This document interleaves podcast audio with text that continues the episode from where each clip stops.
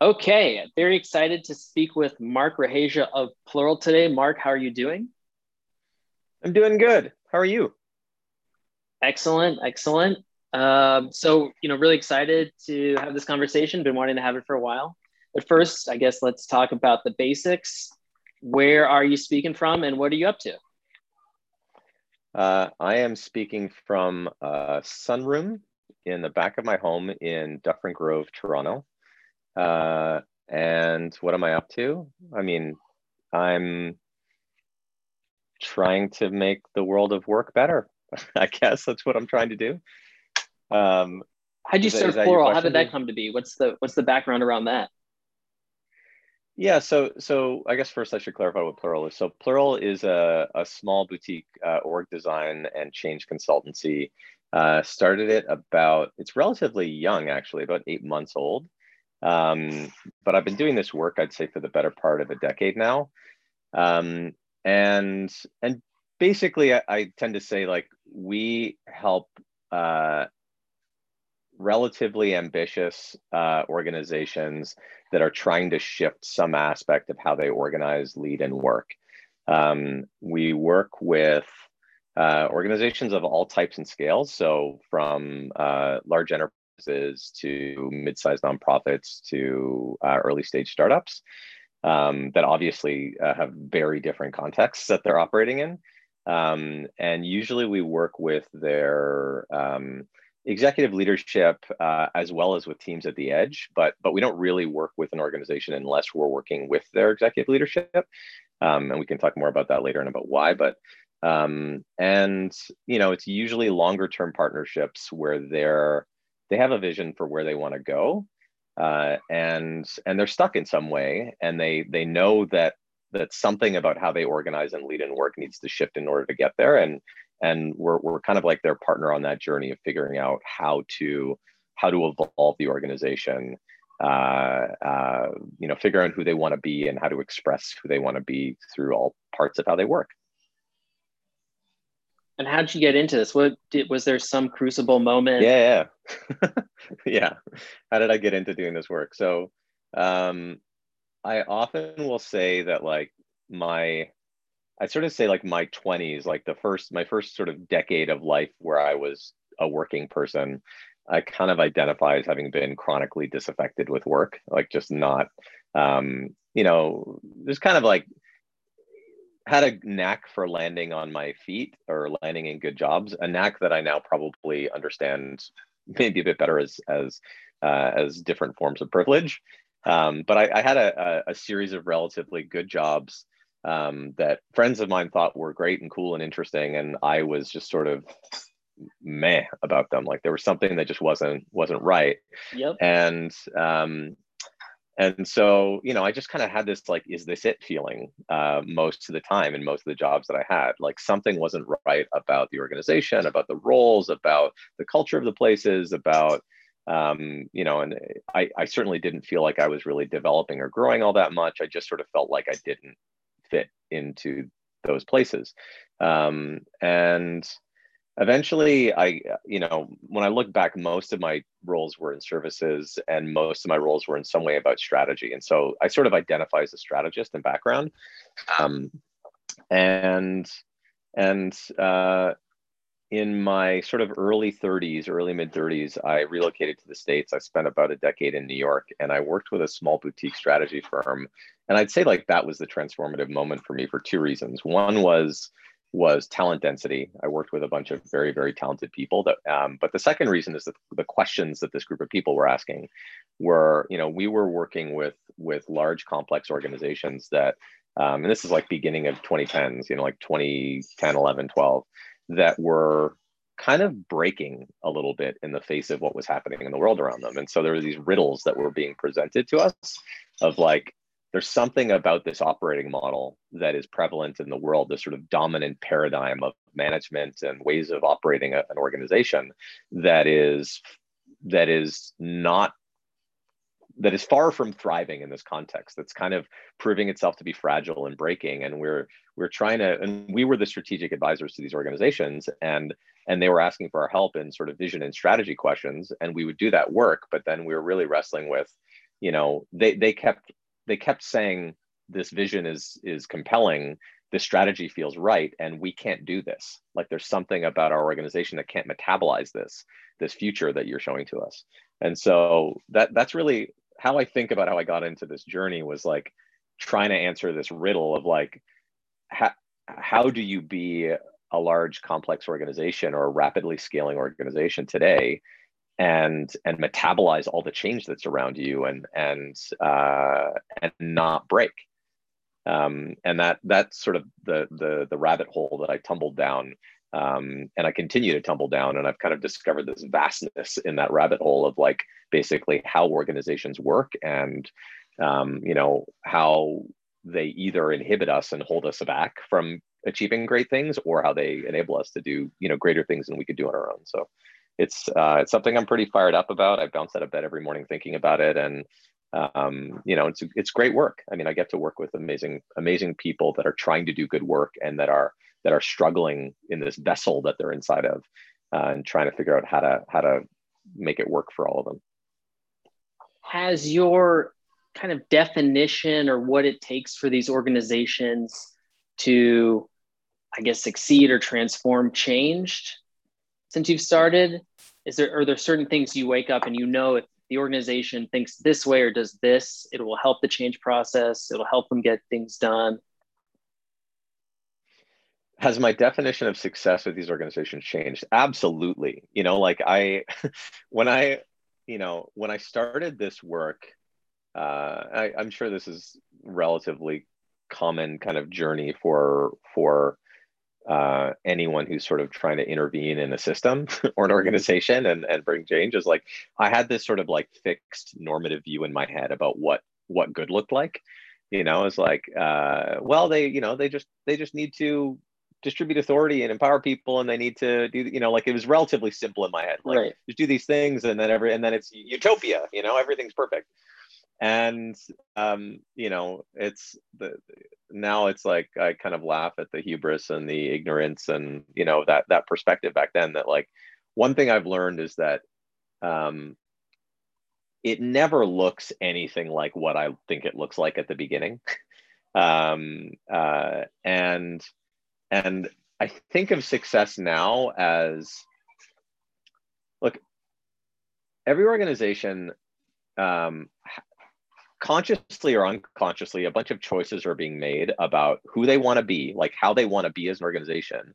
Um, you know, like what kinds of principles they want to kind of, uh, you know, fuel the way that they engage with each other and decide and do work, whether conscious or not, these things exist.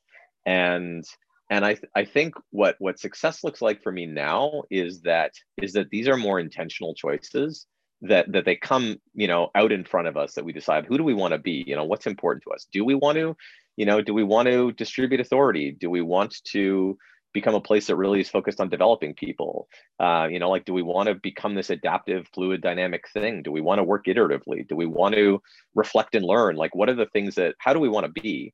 And and making that decision sort of first and kind of coming back to that decision like are we who we say we want to be and then and then what success looks like is really figuring out how to express those things those principles across the organization.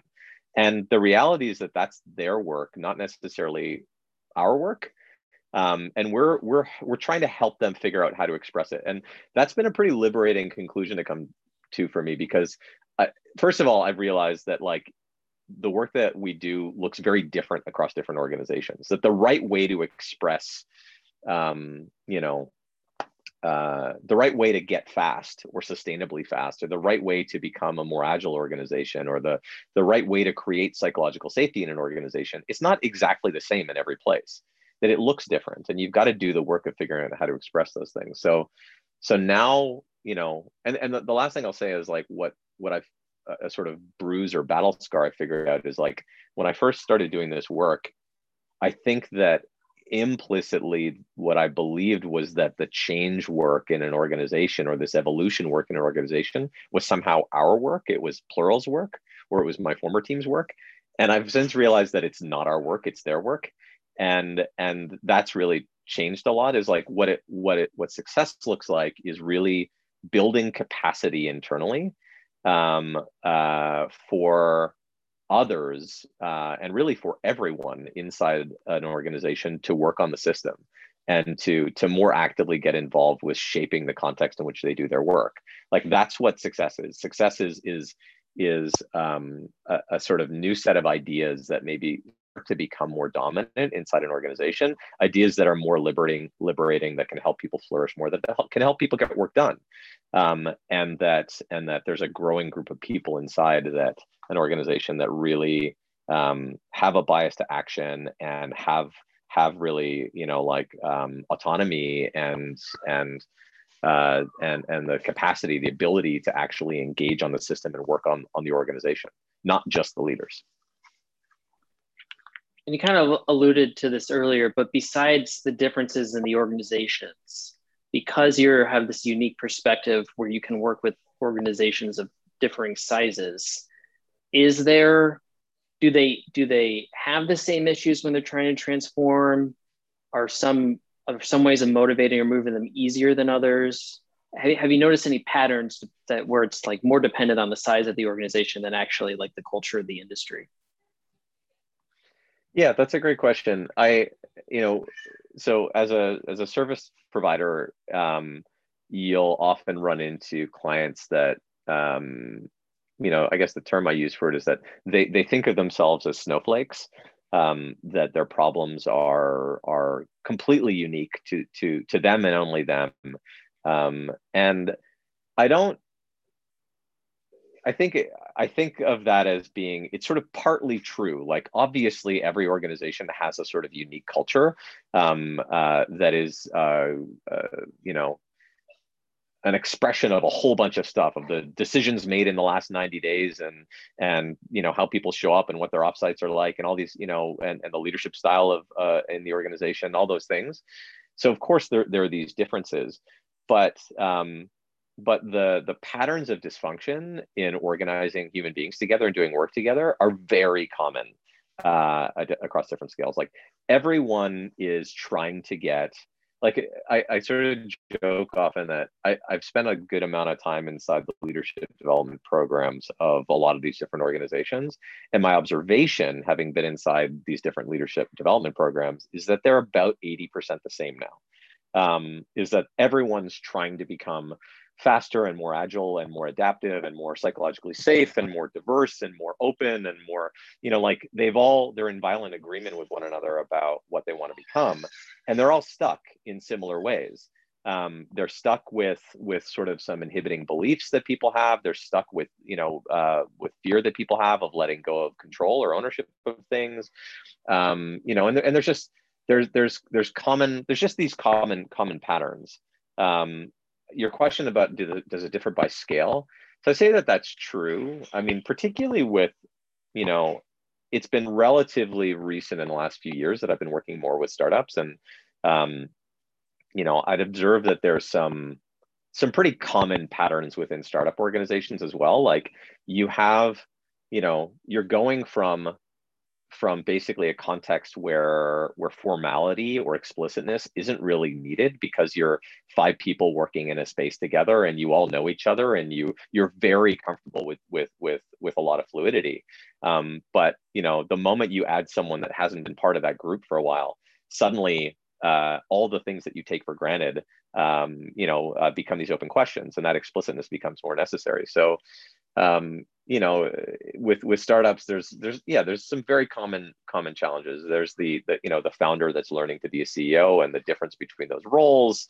There's um, you know the inevitable uh, um, introduction of a sort of a new kind of leadership layer that didn't exist where you have enough scale of human beings inside the organization that you need you know i guess what traditional org design would call sort of line manager roles um, and they've never had those before and so there's no standards for you know what what do we expect from a role like that what is the work of doing a role like that um, and, and even even more than that there's no real like philosophy that's defined about leadership in the organization because he didn't need it.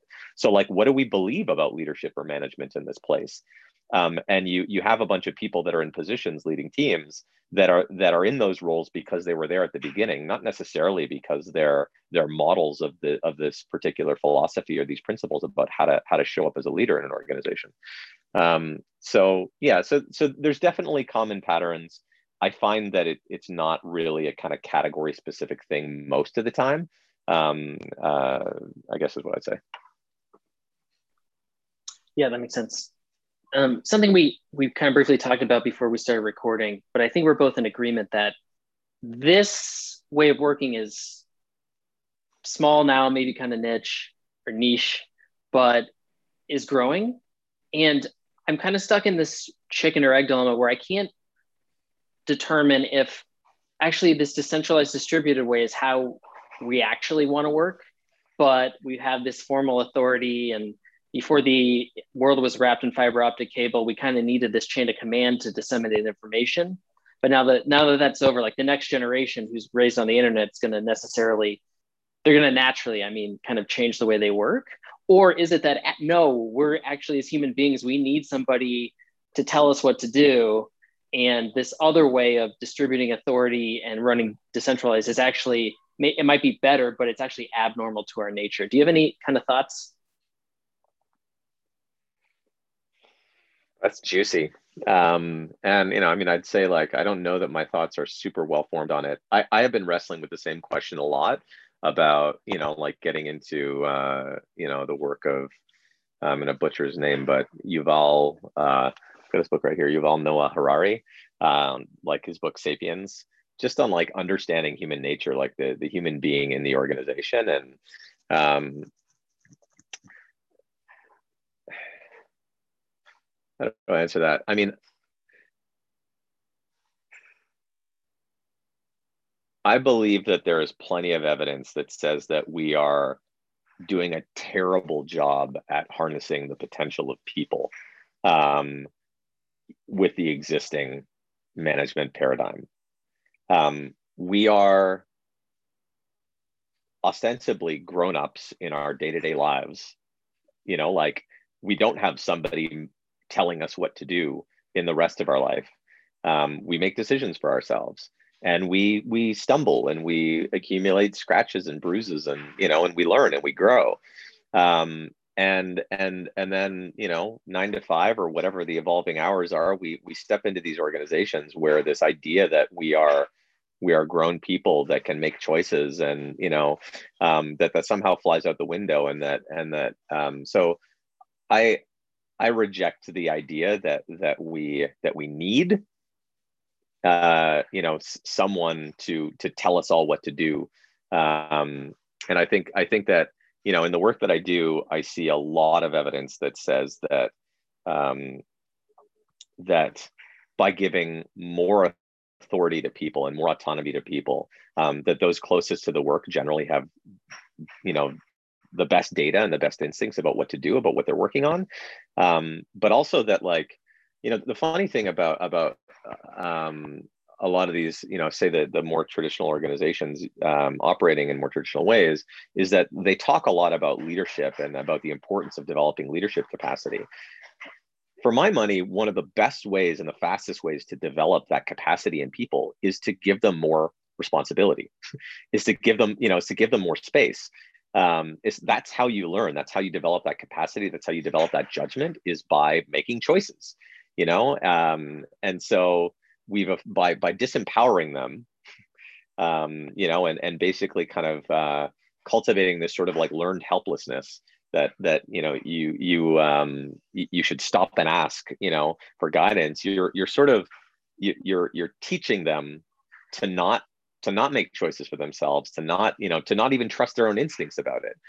Um, so i yeah i, I believe um, i don't want to misrepresent things though and say that like the other side you know this sort of like uh, more teal based you know dynamic fluid you know distributed authority model is is either 100% clear and figured out or that it's easy it brings its own set of challenges. You know, what I'd what I'd say is that um, I choose the set of problems and the set of riddles in the world of of decentralization and distributed authority over the old set of problems, which is basically kind of like oppressive and um, you know barely harnesses the, the potential of human beings. Um, and honestly, it's just proving to to make organizations too slow to to to be competitive and to seize the opportunities in front of them these days. I, th- I think you can even see it in customer support. Like it's very obvious to me what agents have agency to actually solve my unique problem, ver- like because they're close to it, versus the ones that have to follow the algorithmic script, and it's a terrible experience. And I'd imagine a job where you just kind of have to follow that top-down given script. It's probably not as enjoyable as the person who actually gets to have some leeway to to solve the problem. Yeah. Um, but call centers didn't call centers didn't exist when when command and control was created. You know, like they weren't solving for a situation where somebody had to solve a problem and make a decision in real time in the instance. They were solving for a problem of like, you know, on railroads of like, we've got a problem and we've got maybe like somewhere between three months and two years to solve it what do we do? And in that con- in that context, it made perfect sense for them to run it up the flagpole. They didn't need to invest in that person like on the rail line, uh, you know, having uh, you know having all the the data and the the capacity necessary to make that decision. Um, but a call center decision where someone's sitting there talking to a frustrated customer, um, uh, and uh, you know, and and potentially in a position to resolve the need that they have right now, then that's a context in which stopping and asking for permission is is a bug.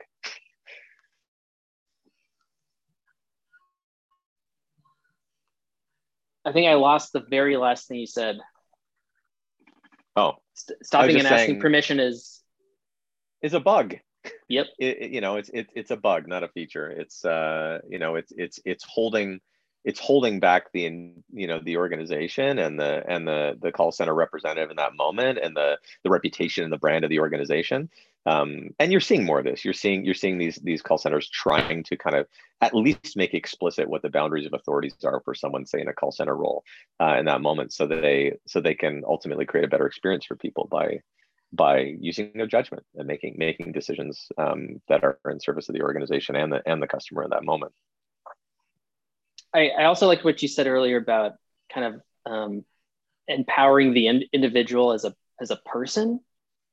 Because one of the things I always laughed about last time I was a manager, and I, I couldn't put this into words like I can now, but they would come to me and say, "Okay, how can I improve? How can I get better?" And I just laugh and I, because I'd just be like, "I can tell you how to be more like me," but that would be terrible advice because your gifts are different than mine your you know we have different personalities like i I, so I'd say, well, how do you think you can get better? And then they'd say something. I'd be like, that makes sense to me. You know, let's go and like, you know yourself, you know what you want. You're that person. So I just, I just have this, I just really think that the, t- I call them the TikTok generation, they're going to have no patience for middle management and bureaucracy or being one of those middle managers, bureaucrats. Um, yeah, but one of the things you're poking at right now is another one of the kind of very, very fundamental, um, you know, kind of paradigm shifts that's happening inside of organizations right now, which is like, you know, the ongoing redefinition of what what a manager or someone in a lead role of a team like what that role is. Yes. Can you talk um, more about that? you know?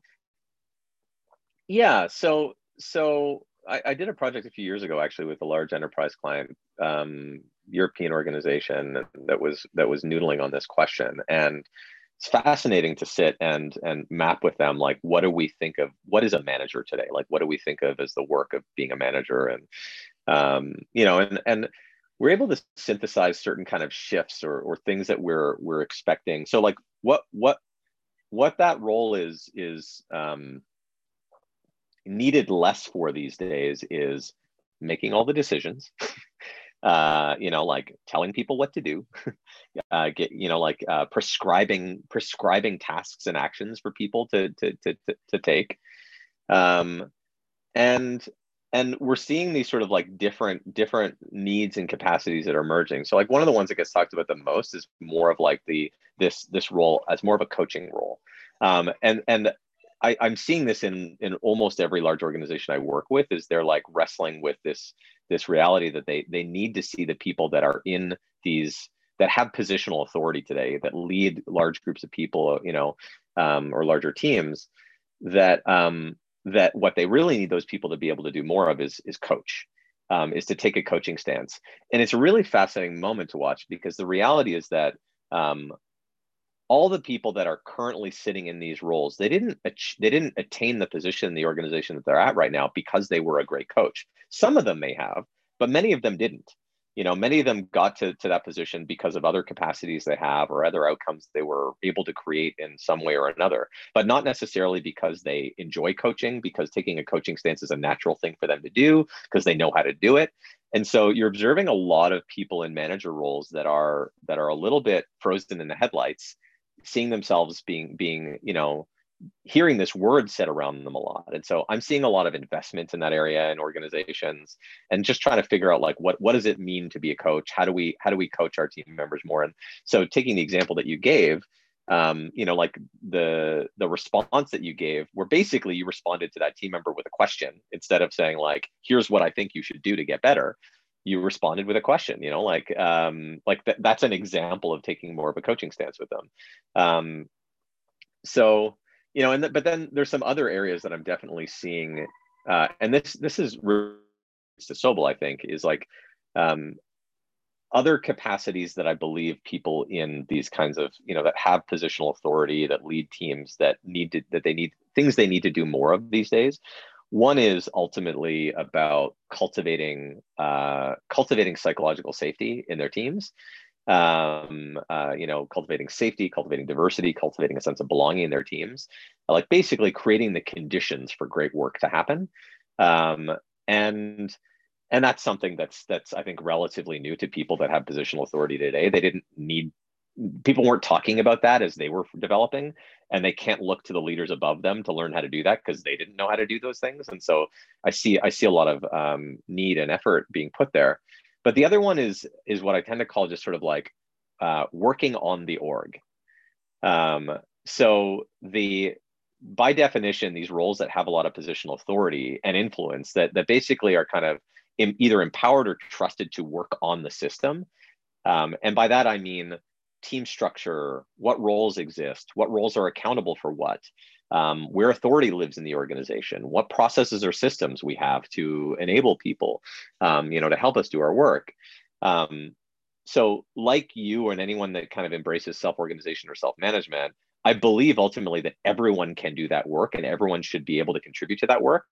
But I also believe that that people that hold a lead role on a team have a it's probably a greater portion of their work to work on the system and work on the organization than everybody else. In a scaled organization there's a lot of people that hold roles in delivery where they just have to they, they've got to they've got to they've got to um, you know they maybe have less of their time available to quote unquote work on the system. Um, but people in these kinds of lead roles i'd say I, I often say to clients that like imagine that maybe if you're a manager of a team or a you know a lead of a larger organization imagine like as a provocation that maybe like 30% of your time should be spent working on the organization like basically working on the system looking at the the organization as a system and how it is either in enabling your people or it's like inhibiting and blocking them. And that means you know like running retrospectives with them and going and talking to them and listening to them and understanding like what's where are the people in organization really stuck and then learning how to how to um, and, and and how to invite participation from them into seeing experiments that you can do to continue to evolve the organization. That is a kind of work that I think managers uh, in in traditional organizations, especially, need to be doing a lot more of.